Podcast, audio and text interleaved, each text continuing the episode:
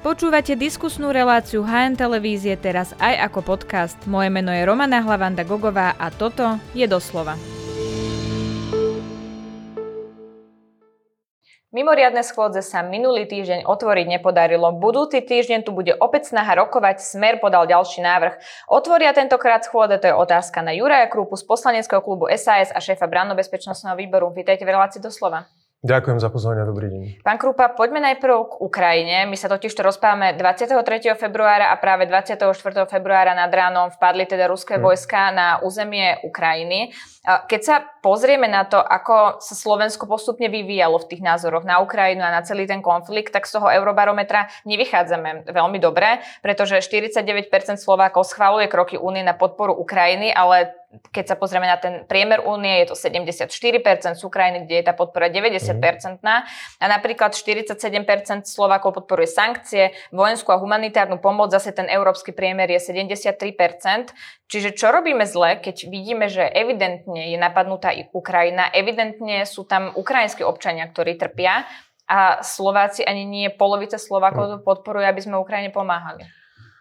To je výsledok 20 rokov, alebo možno viac,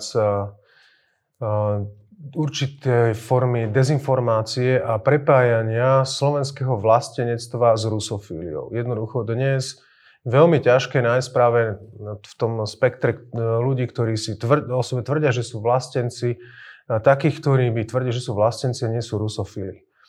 A toto sa jednoducho pretavilo do našej spoločnosti. Samozrejme, tá vníma Rusko ako nejakého slovanského brata, zabúdajúc pritom na to, že aj Ukrajinci sú naši slovanskí bratia, aj Chorváti, aj Poliaci, aj ďalší. Vidíme, že Rusko sa správa ako imperiálna veľmoc, jednoducho vraždí e, Ukrajincov a nezáleží im ani na vlastných občanoch, teda na Rusoch, ktorých tam posiela na jatky. Toto všetko e, sú naši obyvateľia, ktorí teda podporujú Rusko, schopní ignorovať a jednoducho slepo nasledovať kremelskú propagandu. Máme tu samozrejme takých, ktorí tu tvoria tú piatu kolónu, či to je Fico alebo fašisti, ktorí uh, tu naďalej šíria a zneužívajú tie dezinformácie, ktoré sa šíria na Slovensku a takýmto spôsobom sa snažia si získať sympatie ľudí a čím väčšie sympatie majú, tým viac vidíme, že sa prepadáva práve e, zdravý rozum e, do, do pivnice u nás na Slovensku. Čiže máme tu veľký problém, s ktorým budeme musieť e, ešte pracovať. Samozrejme, treba spomenúť aj to, že to pramení aj z určitého sklamania, ktoré tu predviedla niektorí, ktorí tu prejdú niektorí politici, ktorí sa tu dostali k moci. A môžeme spomenúť napríklad e, pána Matoviča, ktorý to dokázal doviesť do absolútnej vyvrtky, že 90% Slovákov ho neznáša, čo znamená, že to malo za následok aj to, že je znížená dôvera v inštitúciách, štát ako taký a teda potom aj e, presúva sa tá dôvera k antisystému a k Ficovi a k podobným e, kreatúram. Čiže je tu podľa vás teraz nejaký narratív, že všetko, čo spraví vláda, je proste zle?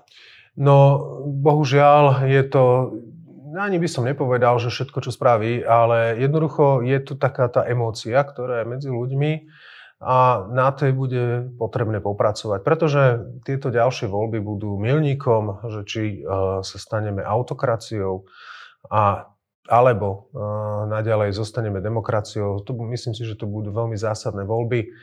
Takže uvidíme, ako situácia vyvinie. Podľa mňa u nás ten problém je, že skoro každé voľby sú presne o tomto istom. My máme jednoducho e, polarizovanú spoločnosť, ale to je úplne bežné. U nás e, nie je to žiadny nový fenomén, tá spoločnosť je polarizovaná už dlhú dobu a samozrejme, že k tomu prispievajú aj niektorí politici, ktorí e, využívajú vyslovene demokratický systém na to, aby ho, aby ho podrili a aby sa prostredníctvom demokratických procesov dostali k moci a vytvorili si z toho autokratický systém, pretože už napríklad pán Fico teraz raz prišiel o moc a zistil, aké to je trpké a bojí sa aby sa mu to znova nestalo. Čiže urobí všetko preto v budúcnosti, aby si ju zabetonoval. A to je klasický spôsob populizmu, eh, polarizácie a tzv. postpravdy. A post... Ale nie je to trochu strašenie spoločnosti hovoriť, že po týchto voľbách je tu reálna šanca, že môžeme stratiť demokraciu? Jediný, kto tu straší spoločnosť, je pán Fico eh, rôznymi sprostostiami, ako je napríklad mobilizácia a vysielanie našich vojakov na Ukrajinu. A to si zoberme, prosím vás pekne. Nie on konkrétne to hovoril, ale jeho ľudia na jeho tlačovke.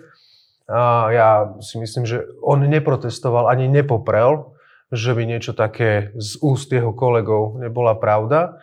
A, a to si zoberme, že tak oni teraz prišli do parlamentu s tým a chcú otvárať rôzne e, zbytočné schôdze, napríklad k MiG-29, a teda ich vyslanie alebo dodanie na Ukrajinu, kde oni tvrdia, že vláda nemá kompetencie na to, aby tieto MIGy vyslala alebo zaslala na Ukrajinu, ale zároveň na druhej strane sú schopní tvrdiť, že môže zvolať mobilizáciu a poslať našich ľudí na Ukrajinu, kde to, to sú akože neporovnateľné veci, kde akože už kompetencie by mohla mať. Hej? Čiže si sami protirečia a to presne vysvetľuje ten narratív toho populizmu, toho zastrašovania, kde v podstate vy vytvoríte nejaký problém, vystrašíte ľudí a potom prídete, poviete, že ja ho vyrieším. Hej? To je, že typu, ja neviem, zabránim tomu, aby krokodíly na Slovensku vraždili ľudí, tak jednoducho sa postavím proti tomu, aj keď tu krokodíly nie sú, ale ľudia sa vystrašia a on potom príde a povie, pozrite sa, ja som tu a už krokodílov nie.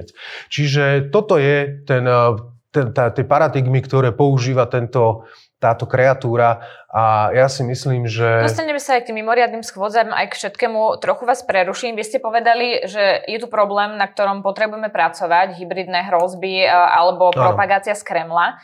Čo sme ale robili doteraz? Ako sme s tým problémom bojovali? Uh, nikto s tým nebojoval. Uh, bolo, bolo, samozrejme, boli to mimovládne organizácie, teda tretí sektor, bolo to niekoľko politikov, ktorí na to upozorňovali, ale my sme tu nemali systematický boj nastavený na boj proti dezinformáciám, hybridným hrozbám, alebo ke, ako chcete to nazvať, zástupná vojna, vojna v informačnom priestore, proxy vojna. Tých názvov je strašne veľa a existujú, tá, takýto spôsob vojny je tu už tisíc ročia. Hej? Čiže to nie je nič nové, len jednoducho sme to buď podceňovali, alebo sme to ignorovali, ako to bolo teda zo strany predošlých garnitúr, kde, uh, predošlých garnitúr najmä Fica, ktorý... No ale zliala aj táto vláda predsa, tak, pretože v roku môžem, 2022 ja vám priestor, aby ste dopovedali, len to doplním. V roku 2020 vám prišla tá vojna, ale už od roku 2014 vieme o tom, ano. aká je situácia na Ukrajine. Čiže keď nastúpili ministri na svoje pozície, prečo sa viac nevenovali tomu, hm. že tu máme nejaké hybridné hrozby? Potom v februári prišlo blokovanie webov, ktoré bolo len hm. nejaké krátkodobé, poriadne nevysvetlené, čiže prečo sme preto nerobili viac? A mohlo sa možno urobiť viac, ale ako ste to správne naznačili, vojna je tu od roku 2014, nie od roku 2022. Videli ste predošlú garnitúru robiť niečo s tým?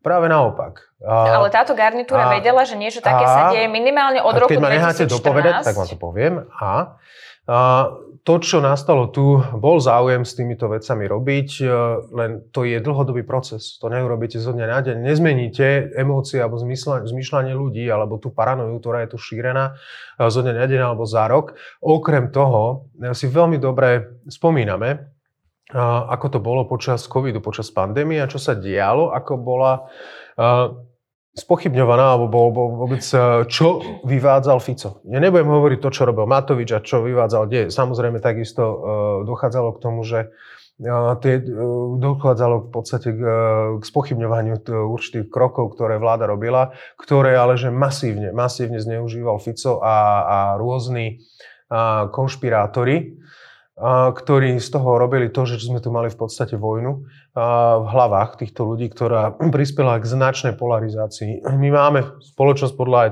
toho barometra jasne rozdelená v podstate na 50, na 50 okolo 49%. Áno, záleží od aké no. otázky, ale 49-47%. No, takže je to, je to jasná klasická polarizácia spoločnosti a tá je tu už naozaj dlhodobo, v podstate od doby Mečiara, Takže nečakajte, že vláda, ktorá prešla covidom a ťažkými skúškami vám túto polarizáciu dokáže odstrániť behom krátkej doby.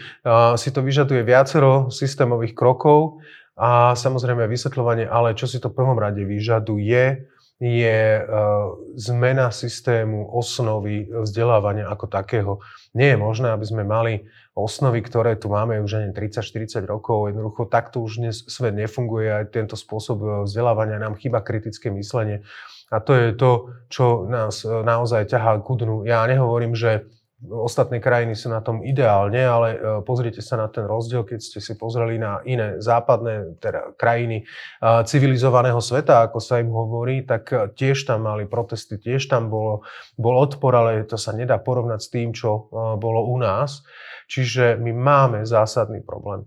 A tento si bude vyžadovať dlhodobejší a systémový prístup, ktorý e, sa nedá vyriešiť, hovorím, za dva alebo za tri roky. Ten problém sa ukázal aj pri tom podplácaní prispievateľov hlavných správ od ruských špiónov. No. Spravili sme niečo, aby sa podobné podplácanie už neopakovalo?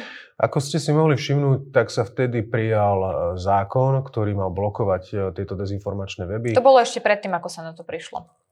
No, no, tak ako sa na to prišlo, tak... Vtedy už boli hlavné správy blokované, keď sme sa dozvedeli o tom, nie, že bol to, prispievateľ nie, nie, podplacený. Nie, to bol jeden z dôvodov, prečo boli zablokované hlavné správy. To bola spravodajská informácia, ktorá bola postupená, spracovaná a na základe toho bolo konané. Až následne potom bola táto informácia zverejnená. Uh, takže uh, tieto informácie sú a boli. Uh, situácia bola taká, že teda sa zablokovalo niekoľko webov. Návrh zákona sa predložil na ďalšie 3 mesiace. Ako sme videli, tak naše inštitúcie nekonali. A ja s týmto mám trošku problém, pretože my to máme niekoľko zákonov, ktoré sa nevykonávajú, hej, ktoré jednoducho spravodajské služby nevyužívajú, mali by sledovať finančné toky a podobné, ale nič z toho nejakým spôsobom sa efektívne nedie. A keď sa deje, tak sa jednoducho nepristupuje k činom. Ale to si môžeme pozrieť aj na pánovi generálnom prokurátorovi, ktorý pomaly išiel dať zavrieť starostu Ladomírovej za to, že išiel rekonštruovať vojenský cintorín a nie rúsky cintorín. Ale keď tu máme šírenie poplašných správ typu mobilizácia a podobne, ktoré sú naozaj poplašnými správami, tak nekoná. Čiže toto je aj na ľuďoch, Čiže to je o tom, že nie, aké máte zákony, ako vykonávate, ale či sú ľudia ochotní to robiť alebo nie. A tuto je ten problém. Rozumiem, čo chcete povedať. Poďme k stíhačkám MiG-29. Teraz sa už podarí otvoriť tú schôdzu v parlamente? Je úplne zbytočná, e, nevidím dôvod ju znova otvárať a samozrejme úplne hlúpo ju e, Fico s klerofašistami spojili tak, aby sa nemohla otvoriť aj teda aj s, s témou predčasných volieb, pretože je je dohoda, alebo paduje dohoda na tom, že príde minister obrany, predloží návrh uznesenia do parlamentu, na základe ktorého sa začne diskusia o tom, že či teda parlament súhlasí s vyslaním e, týchto stíhačiek, alebo teda dodaním týchto stíhačiek Čiže sa neotvorí, Ukrajinu. pretože sa bude čakať na ministra a obrany. Presne tak, veď e, taká je dohoda. Je to úplne, úplne zbytočné.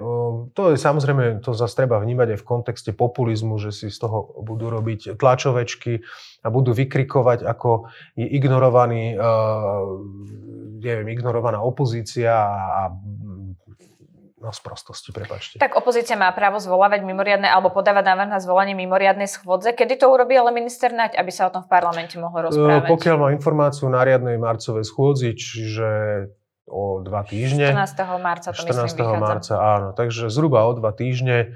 Oni sú akýmsi spôsobom nedočkaví sa baviť o tých migoch. A to je, vidíte, to, sú, to je tá piata kolona, tá, tá kremelská propaganda, ktorá e, bude robiť všetko preto, aby zabránila tomu, aby sme pomáhali Ukrajine. E, máte celý civilizovaný svet, ktorý Ukrajine pomáha, e, vrátane nás. A máte na strane Ruska, máte Eritreu, Venezuelu, Severnú Kóreu, Sýriu a Roberta Fica, ktorý eh, sa takýmto spôsobom správa. A samozrejme Viktor Orbán, ktorý hľadá skratku do Kremla a ktorý vidíme, ako doviedol eh, Maďarsko do úspešného rozkvitnutia tejto krajiny, kedy jeho forinty majú hodnotu vajmarskej marky, inflácia je tam 26%, Maďari chodia tankovať k nám a tak ďalej a tak ďalej. Jednoducho dokonca eurofondy mu boli odmietnuté. Čiže je to krajina populistická, ktorá e, sa hrnie do záhuby, respektíve ano, aby sme ale ostali na Slovensku, už od darovania aj z 300 sa vlastne špekulovalo, či tu nebude snaha darovať aj MIGI, pretože Ukrajina by ich nejakým spôsobom ešte stále vedela využívať, no. aj keď my nevieme. Napriek tomu nebola chyba zo strany Eduarda Hegera, že o tomto celom informoval na sociálnej sieti, mm. pri tom videu s prezidentom Zelenským. A ja sa na to pýtam aj kvôli tomu, že Mohla predbe- prebehnúť nejaká odborná diskusia, mohol minister s premiérom sa postaviť na tlačovku, povedať, áno, vieme to urobiť, tuto máme stanoviska ústavných právnikov, máme na to kompetencie. A začať tú diskusiu trochu odborne, ako pustiť to na sociálne siete, chceme darovať MIGI?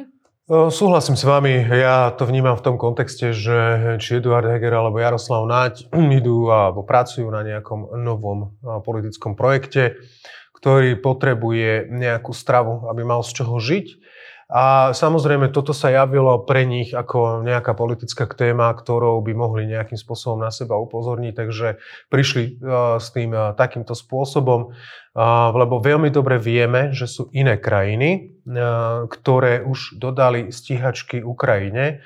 A k tomu len dodám, či my dodáme tých 10 či 11 kusov, z ktorých si Ukrajinci spravia 5 alebo 6, tak to nerobí žiadny zásadný rozdiel v tom zmysle, že by e, Rusi z toho boli nejakým spôsobom úplne rozhodení, pretože si to poriadne ani nevšimnú v tom množstve Ale my oficiálne materiálu. nevieme, že nejaká krajina darovala stíhačky. Ale už to bolo vonku, vieme to, je to potvrdené. Bola to e, spravodajská informácia, ktorú som e, mal už dávnejšie, ale videl som už niektorých ľudí, ktorí to už zverejňovali, že ktoré krajiny to boli. A dokonca aj v jednej diskusii potvrdil náš kolega, že to bolo napríklad Polsko, Polsko, Severné Macedónsko a Bulharsko, ktoré samozrejme sa k tomu... sa špekulovalo ne, už dlho. Áno, o ktoré sa samozrejme k tomu oficiálne nepriznávajú, ale jednoducho tak urobili. A toto je taký ten zaujímavý moment, kedy v podstate aj my sme mohli postupovať takýmto spôsobom, pretože si to zoberme z inej strany. Môže prísť minister obrany do parlamentu s nejakým návrhom uznesenia, na základe ktorého teda ten parlament schváli to vyslanie, ale tú zodpovednosť aj tak preberá vláda. Tú zodpovednosť preberá vláda za vyslanie alebo za dodanie tých, eh, tých stíhačiek. Čiže eh, nič sa svojím spôsobom na tom zásadne nemení. To, že budeme mať odobrenie parlamentu k uzneseniu, uzneseniu, ktoré nie je právne záväzné, to je naozaj len také akože politické nejaké akože odobrenie, ale zodpovednosť preberá vláda. Čiže... Áno, to je pravda. Napriek tomu, čo ste povedali, že teraz je už jasné, že viaceré krajiny odovzdali stíhačky, neurobili to oficiálne. Politici Smeru označujú kroky, že by Slovensko poslalo mm. stíhačky za zaťahovanie Slovenska do vojny. Mm. Keď je tým faktom, že to nikto neurobil oficiálne, že tie stíhačky tam dal, Slovensko by vlastne bolo prvé, ktoré by takto vyslalo stíhačky na Nie. Ukrajinu. Nie. Už som vám to povedal. Ale v tom čase to nebolo oficiálne, keď to tie krajiny to nevadí, urobili. ale myslím si, že tá informácia by sa dostala tak, či tak von, aby bolo jasné, že nie sme prví. Či by to nebolo iné z pohľadu nebolo. napríklad Ruskej federácie? Nie, keď a čo, tam... čo to z pohľadu Ruskej federácie mení? Je to vyše 60, možno 70 krajín, ktoré dodávajú vojenský materiál rôzneho druhu uh, Ukrajine. Tak ľudia tu môžu mať reálne obavy. Ale ľudia majú z toho, zbytok, ako to sa je, zachová vidíte, Ruská A znova federácia. opakujete uh, narratív populistu Fica a týchto konšpirátorov. Neopakujem narratív. No, Snažím opakujete... sa pýtať za ľudí, ktorí môžu mať reálne no, ale obavy. Ale to sa ma pýtajú všade a všetci a pýtajú sa ma to isté, ja to isté odpovedám. Čiže on sa takýmto spôsobom dostáva do povedomia obyvateľov, lebo sa pýtate, či sa majú ľudia báť. A ja im môžem povedať stokrát, že sa nemajú báť, lenže vidia, že tam vojna je. Len fakty sú jasné. Už sme dodali x vojenského materiálu, nič sa nestalo. Keď dodáme ďalší, nič sa nestane. E, či je to Dánsko, ktoré dodalo už neviem koľko x vojenského materiálu, alebo Fínsko, ktoré je na hranici a je oficiálne neutrálne, alebo ktokoľvek iný, ktorý dodáva vojenský materiál, bol Ruskom napadnutý je s Ruskom vo vojne?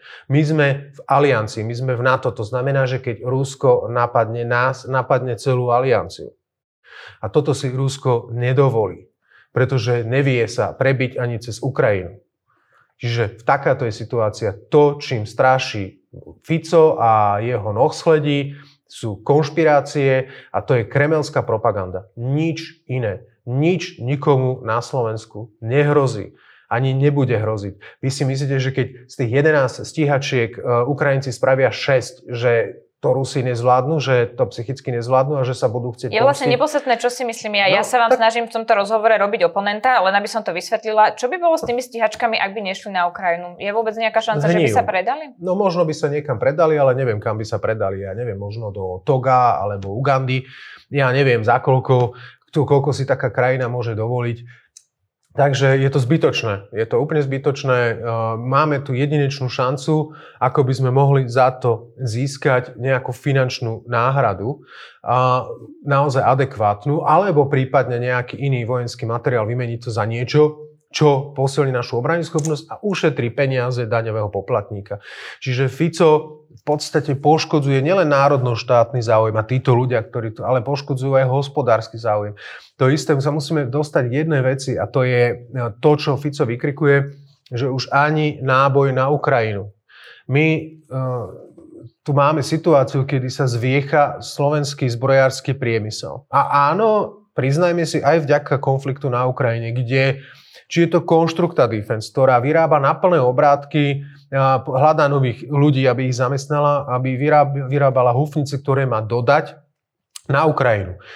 Či je to ZVS, ktorá vyrába muníciu, DMD, holding hľadá nových ľudí, nových zamestnancov, x firiem. Teraz si predstavte, že Fico sa vráti k moci a ako on v 2006 vykrikoval, že on pozdvihne slovenský zbrojársky priemysel, tak nič s tým neurobil. Teraz by prišiel, aby ho zavrel by normálne zastavil výrobu týchto, týchto zbroje, zbrojárských podnikov, lebo už ani náboj na Ukrajinu. Čo by e, prišlo k totálnemu poškodeniu hospodárskemu a v podstate hrozby totálnej likvidácie, opätovnej likvidácie slovenského zbrojárskeho priemyslu, ktorý sa zviecha. Čiže toto sú všetko buď populizmus, alebo je to zámerné škodenie Slovenskej republiky e, v záujme asi niekoho iného. Aké sú vlastne nálady v parlamente? Je vôbec šanca, aby to v Národnej rade posvetili vláde? No, čo myslíte, tie migy? Uh-huh. No, predpokladám, že áno. Ja teraz neviem hovoriť e, za iných, neviem sa ma vyjadriť, ako sa k tomu postavia, ja neviem, Volano alebo sme rodina, to sa treba pýtať ich, ale ja očakávam, že sa nájde aspoň 76 takých, ktorým si vnímajú kontext ako taký a budú sa vedieť zachovať správne. Poďme ešte k predčasným voľbám a tomu možnému novému termínu. Vy ste sa už vyjadrili, že podporujete aj ten júnový termín a že sa o ňom rokuje. Richard Sulík vo svojom blogu, ktorý nedávno zverejnil, napísal, dohoda bola na septembri. Nehovorím, že nebudeme súhlasiť s júnom, ale mali by sme to vedieť vysvetliť. Z toho blogu je viac menej jasné, že on je teda za ten september, čiže je to tak, že hľadáte ten spôsob, že ak to budete vedieť vysvetliť, bude to jún a keď neostanete pri tom septembri? No situácia je zatiaľ daná. Uvidíme, ako sa situácia vyvinie. Máme ešte uh, nejaký čas na to, aby sme uh, prípadne rozhodli ináč. Uvidíme. No vy ste som... povedali, že rokujete na klube, čiže tie rokovania ja... sú není uzavreté? Tak uh, uvidíme ešte, ako sa situácia vyvinie. No. Ja, ja o tom diskutujem na klube. Takže stále ste vy aj za ten júnový termín? Ja sa tým netajím. Ste v klube osamotení? Nie. Je to tak pol na pol? Viete to povedať? Lebo to ono to skôr vyzerá hovoriť. tak, že Richard Sulik chce, aby nie, tie voľby boli v septembri. Nie, nie, nie, nie, nie. To vám nebudem hovoriť, aká je situácia na klube. Ja, ja si myslím, že uh, on sa snaží naozaj dodržať tú dohodu. Je to jednoducho, povedal si, dobre, ja som sa takto dohodol a idem, idem to dodržať. Je to jeho rozhodnutie.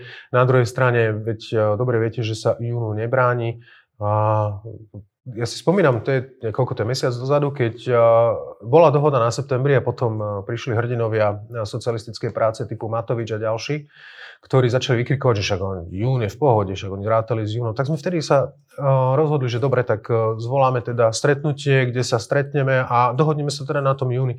Myslíte si, že tí, ktorí hrdinsky hovorili, že oni sú v pohode za jún, prišli? No neprišli. A povedali, že ešte nám odkázali, že nech nebláznime, nech nerobíme zmeny, však sme sa dohodli. Hej? Tak sme sa dohodli, tak sme sa, dobre, v poriadku. A teraz znova máme takéto reči. Čiže otázka, máme znova my otočiť a tlačiť teda našich uh, kolegov, s ktorými sme sa dohodli, že tak teraz to poďme znova zmeniť, aby zase na nás vykrikovali, že tak vy ste to zase zmenili. Však nech sa páči, veď uh, keď v Olano nevylučujú jún, tak nech to povedia. My, my sme úplne v pohode. My sme úplne v pohode. Čiže budete čakať aj podľa toho sa zariadíte, ako sa zachová Olano? Chápem to správne? Nie, tak um, uvidíme, ako sa situácia vyvinie. Hovorím, keď nech sa páči, keď to chcú, aby teda bol jún, my sme otvorení, my sme pripravení o tejto téme diskutovať, nemáme s tým žiadny problém. Máme ešte niekoľko dní, je to tuším čas do 2. alebo 3. marca, dokedy uh, sa môžeme zvolať schôdza, nemusí sa ani na nej veľa diskutovať, môže byť 5 minútová, kde sa navrhne 24. jún a to sa odsúhlasí. Nech sa páči, ale však Dohoda, my sme pripravení, není problém. Len to je na nich. Akože my držíme dohodu. Oni majú vyjadrenia, ešte raz vráť, mali vyjadrenia, my sme povedali, dobre, tak sa poďme dohodnúť na júni, pretože to bol jeden balík ústava a predčasné voľby. Ano. A ako vidíte, zatiahli chvost, jednoducho sa skovali. Potom teraz znova začínajú vyliezať, že však jún, akože v každú chvíľku to počúvam z úst, tak nech sa páči. Poďte. Kto vlastne navrhoval ten september? Uh, to ja neviem, ja som nebol na tých rokovaniach. Ja len viem, že v, v Olano vôbec mali s predčasnými voľbami nejaký zásadný problém. Hej, však to aj sami hovorili, bolo niekoľko ano, tlačoviek, ktoré, že oni odmietajú akékoľvek predčasné voľby a urobia všetko preto, aby predčasné voľby neboli a nebudú súhlasiť. Uh, vieme veľmi dobre, ako keď došlo k odvolávaniu vlády, tak e, vtedy bola dohoda, že sa zmení ústava e, a tá dohoda bola vtedy starabovcami, že oni mali podporiť, vtedy, kde zlyhal Šeliga so Žitňanskou, a mali podporiť e, dohodu, že ak sa teraz zmení tá ústava, tak bude, budú voľby v septembri. A to bola dohoda Matoviča, teda Olano Starabovcami, ktorá im nevyšla, ale vďaka Šeligovi so Žitňanskou, tam bolo 74 76, potom už následne došlo k odvolaniu vlády, kde sa vlastne znova ukázalo. Čiže toto sú všetko jasné indície, ktoré dokazujú, že odkiaľ to išlo. No, v poriadku. Akože, lebo ja vám poviem, no, Olano prostredníctvom svojich zástupcov navrhoval x zmien do ústavy vtedy, ktoré podmienovali tým, že keď sa toto príjme, tak vtedy budú predčasné voľby a tak ďalej, kde v podstate došlo k tomu, že sme tomu zabránili a došlo iba k jednej zmene a tá zmena bola práve na, na, tom, eh, eh, na tom volebnom systéme. Takže v poriadku. A vtedy preto aj došlo k tej dohode. Eh, to, že vidíte, pán Matovič najprv hovoril, že to bol Sulík, potom hovoril, že to bola dokonca pani prezidentka, ktorá chcela september. Takže myslím Richard si, že všetky... hovorí, že to bol Jan Budaj, kto navrhoval ten september. V poriadku, takže všetky indície smerujú jednou, jednou cestou a už každý nech si z toho vyberie to svoje. Odkedy máme uh, odhlasované, že to bude 30. septembra, prišli rôzne nápady, uh, aj z dielne Igora Matoviča, ale teda aj z Olano, vieme, ten nedelný zákaz predaja, obedy zadarmo, ktoré a priori asi ani nie sú zlé, ale zároveň tam ostala aj tá možnosť daňového bonusu, nevieme, z čoho tie obedy zadarmo budeme financovať. Potom tých 500 pre voliča a tak ďalej a tak ďalej. Prezidentka to nazvala smršťou. Mm. Keď Richard Sulik hľadá niečo, čím by, vedeli, čím by ste vedeli vysvetliť ten súhlas s Júnom, toto by sa nedalo vysvetliť? Že je to taká smrť, že radšej chcete, aby to bolo skôr? Pani redaktorka, eh, je to úplne jedno, kedy v tomto prípade by boli voľby, pretože eh, schôdze sú naplánované do júna. Um, takže keby sme si teda aj stanovili 24. jún, uh, nič sa v parlamente nezmení. Mám to nejak zopakovať? Nič sa v parlamente nezmení. Do júna, či budú júnové alebo septembrové voľby, nič sa v parlamente nezmení. Takéto, takéto návrhy zákonov budú prichádzať ako na bežiacom páse. Čím bližšie budú tie voľby, tým ich ešte viac príde. Máme uh, poslancov, ktorí uh, sa nepodarilo sa im nejak e, sa prezentovať za celé volebné obdobie, tak ešte to skúsia nakoniec. Takže tak minimálne je mimoriadne neštandardné, že vláda bez dôvery tu vládne takto dlho a že sa nepristúpilo čo najskôr k predčasným voľbám. Na tom sa asi zhodneme. Áno, to je niečo, s čím ja akože mám, eh, mám trošku výhrady, ale zase na druhej strane nič uh, sa nestane, uh, keď už teda to bude do toho septembra. Prežijeme to. Je to bohužiaľ situácia, ktorú, ktorá tu nastala ja som to už vysvetloval predtým, čiže keď sa s tomu chcete vrátiť znova, ja vám znova vysvetlím, ako ten september bol. Myslím si, že som dostatočne to vysvetlil.